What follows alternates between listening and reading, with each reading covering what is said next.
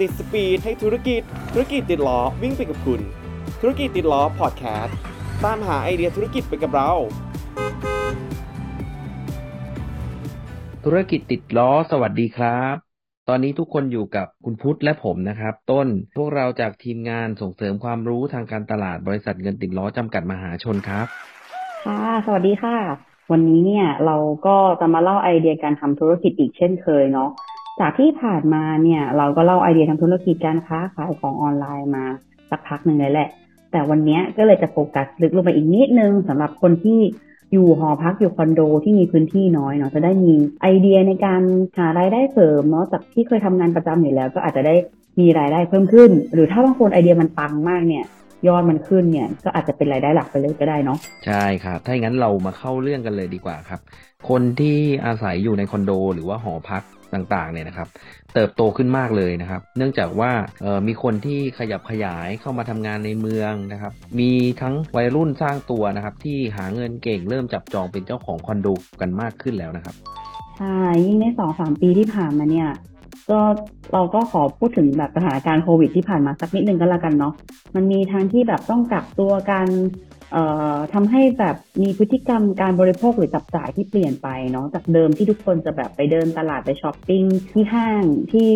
แหล่งท่องเที่ยวกันเนี่ย ตอนนี้หลาย ๆ คนก็เลยค่อนข้างคล่องเลยในการที่จะใช้แอปสั่งของสั่งอาหารหรือแอปช้อปปิ้งเรียกได้ว่าเป็นกิจวัตรประจำวันไปเลยก็ได้เนาะใช่ครับ ในจุดนี้เนี่ยผมคิดว่าก็มีชาว หอชาวคอนโด หรือคนที่อยู่อาศัยอยู่ในคอนโดต่างๆเนี่ยนะครับ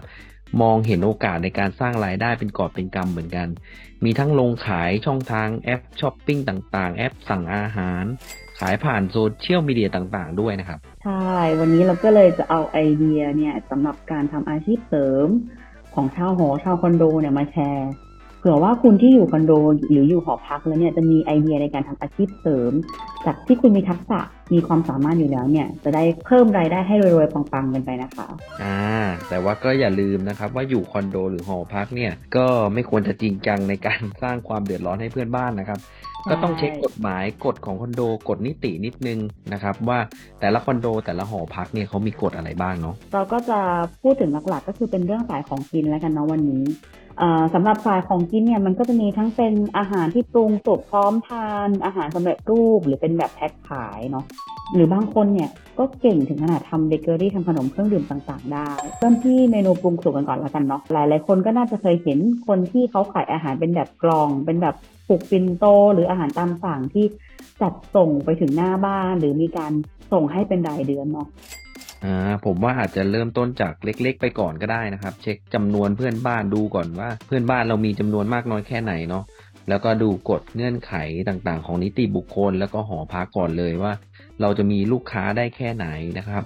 แล้วก็หอพักคอนโดเนี่ยจะยอมให้เราทำอาหารได้หรือเปล่าขัดกับกฎอะไรต่างๆ หรือเปล่านะครับใช่เหมือนที่คุณต้นเกิดไว้ตอนแรกเลยเนาะเพราะบางที่อะ เขามีครัวเนาะแต่เขาอาจจะแบบไม่ให้ตำน้ำพริกเสียงดัง หรือว่ามีอืมควันหรือมีกลิ่นอาหารที่มันจริงจังเกินไปเนาะ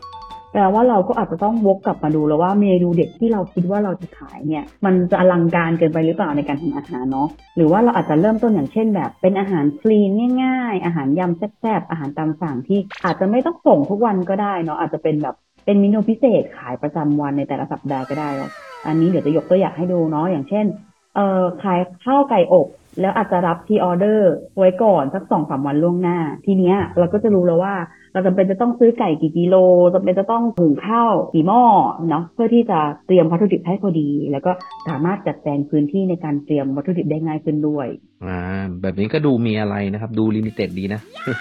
แล้วก็อย่าลืมถ่ายรูปอาหารให้ดูน่ากินเนาะแล้วก็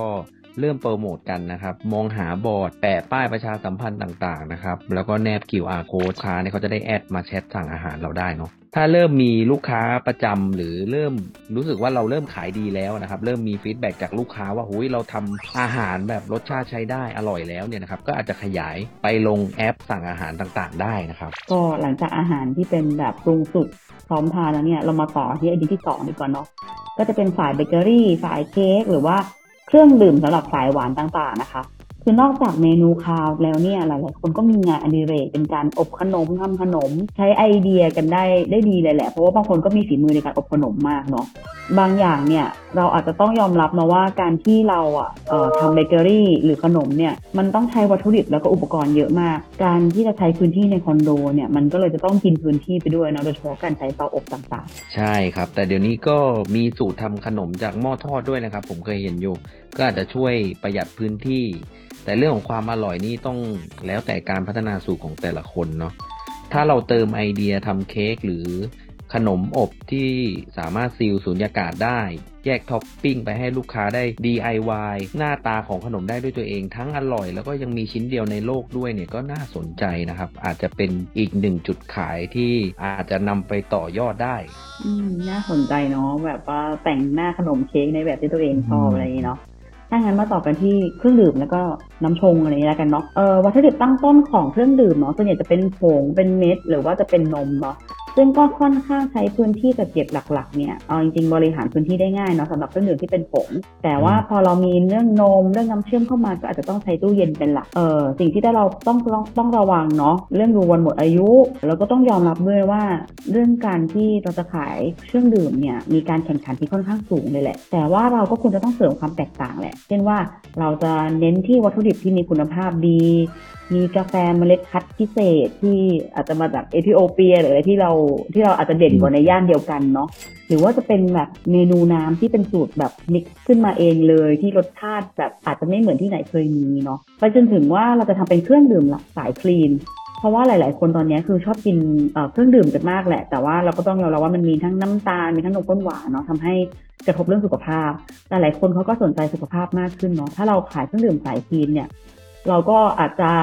คิดสูตรไว้แล้วแพ็คใส่ขวด แล้วก็จะเก็บไว้ได้นานสามารถขนส่งได้ง่ายด้วยเนาะใช่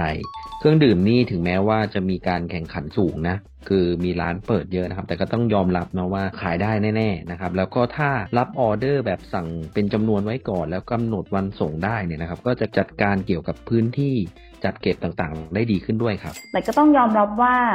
เราก็ต้องเสียค่าขวดค่าพลาสติกซีลค่าเครื่องซีลเนาะมันก็จะเป็นต้นทุนขึ้นมาอีกนั่นแหละ แต่ว่าก็อย่าลืมคำนวณเรื่องต้นทุนเข้าไปด้วยนะคะ เวลาคิดราคาต่างๆ แล้วอีกเรื่องหนึ่งก็คืออยากจะให้นึกถึงก็คือเรื่องการใช้พลาสติกเนาะเราก็จะได้ใส่ใจสิ่งแวดล้อมกันด้วย มันอาจจะมีการเลือกใช้พลาสติกเอ่อหรือห่อบรรจุภัณฑ์ต่างๆ ที่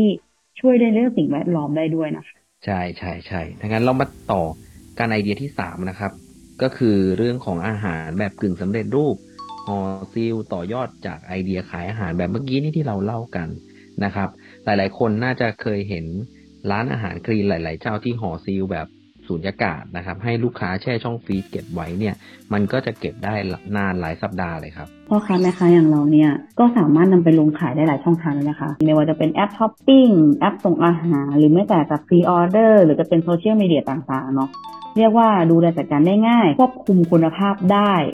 แต่ก็ต้องคิดสูตรให้ดีเนาะเพราะว่าด้วยความที่เราจะเก็บเอาไว้นานเนี่ยรสชาติอาหารอาจจะเปลี่ยนได้เนาะ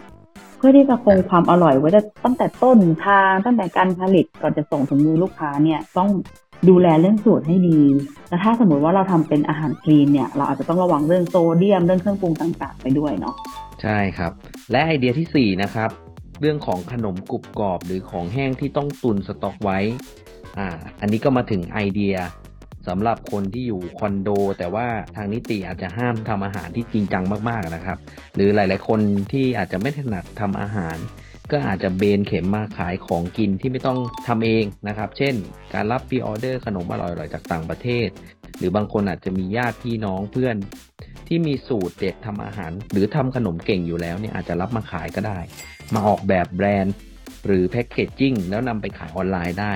ไม่ว่าจะเป็นเพจหรือแอปช้อปปิ้งต่างๆนะครับทางคุณเองเนี่ยก็ทำไม่เก่งเนาะก็อยากจะขายแบบนี้บ้างเหมือนกัน เพราะว่ามีขนมที่ชอบจากแบบต่างประเทศอะไรเงี้ยก็ถ้าถ้ามีที่ที่ขายที่ซื้อได้ประจำเนี่ย ก็อยากจะซื้อประจำร้านนั้นไปเลยค่ะเพราะว่าติดกินขนมอันนี้มากจริงๆโอเค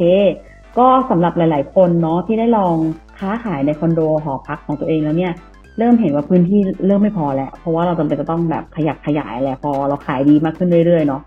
แต่ถ้ายังไงเนี่ย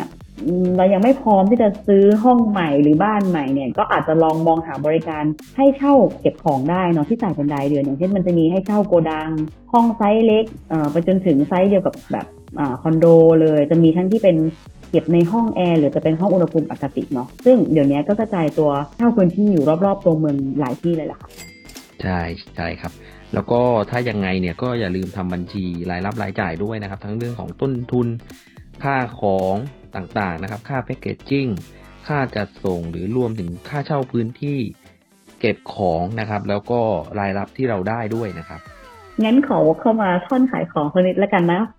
ก็ถ้าคุณยังมองหาทุนแล้วกันเนาะในการทำธุรกิจ สมมติคุณมีไอเดียแล้วแหละแต่คุณยังไม่มีทุนเนี่ยสามารถติดต่อเงินติดล้อได้นะคะ โทรมาที่ 0 8 8 0 8 8 0 8 8 0 เนาะหรือว่าจะกรอกข้อมูลที่เว็บไซต์ติดล้อ .com ของเราก็ได้เนาะแล้วก็จะมีเจ้าหน้าที่เนี่ยติดต่อกลับไป ช่วยพูดคุยกับคุณให้คำปรึกษาในการขอสินเชื่อเนาะสำหรับธุรกิจติดล้อในตอนนี้นะคะ เราก็จะขอจบไอเดียคร่าวๆไว้เพียงเท่านี้เนาะเดี๋ยวเอาไว้พบกันในตอนหน้านะคะ ธุรกิจติดล้อสวัสดีครับ สวัสดีค่ะ แล้วกลับมาพบกันใหม่ที่ธุรกิจติดล้อพอดแคสต์ให้ชีวิตหมุนต่อได้ไปกับเรา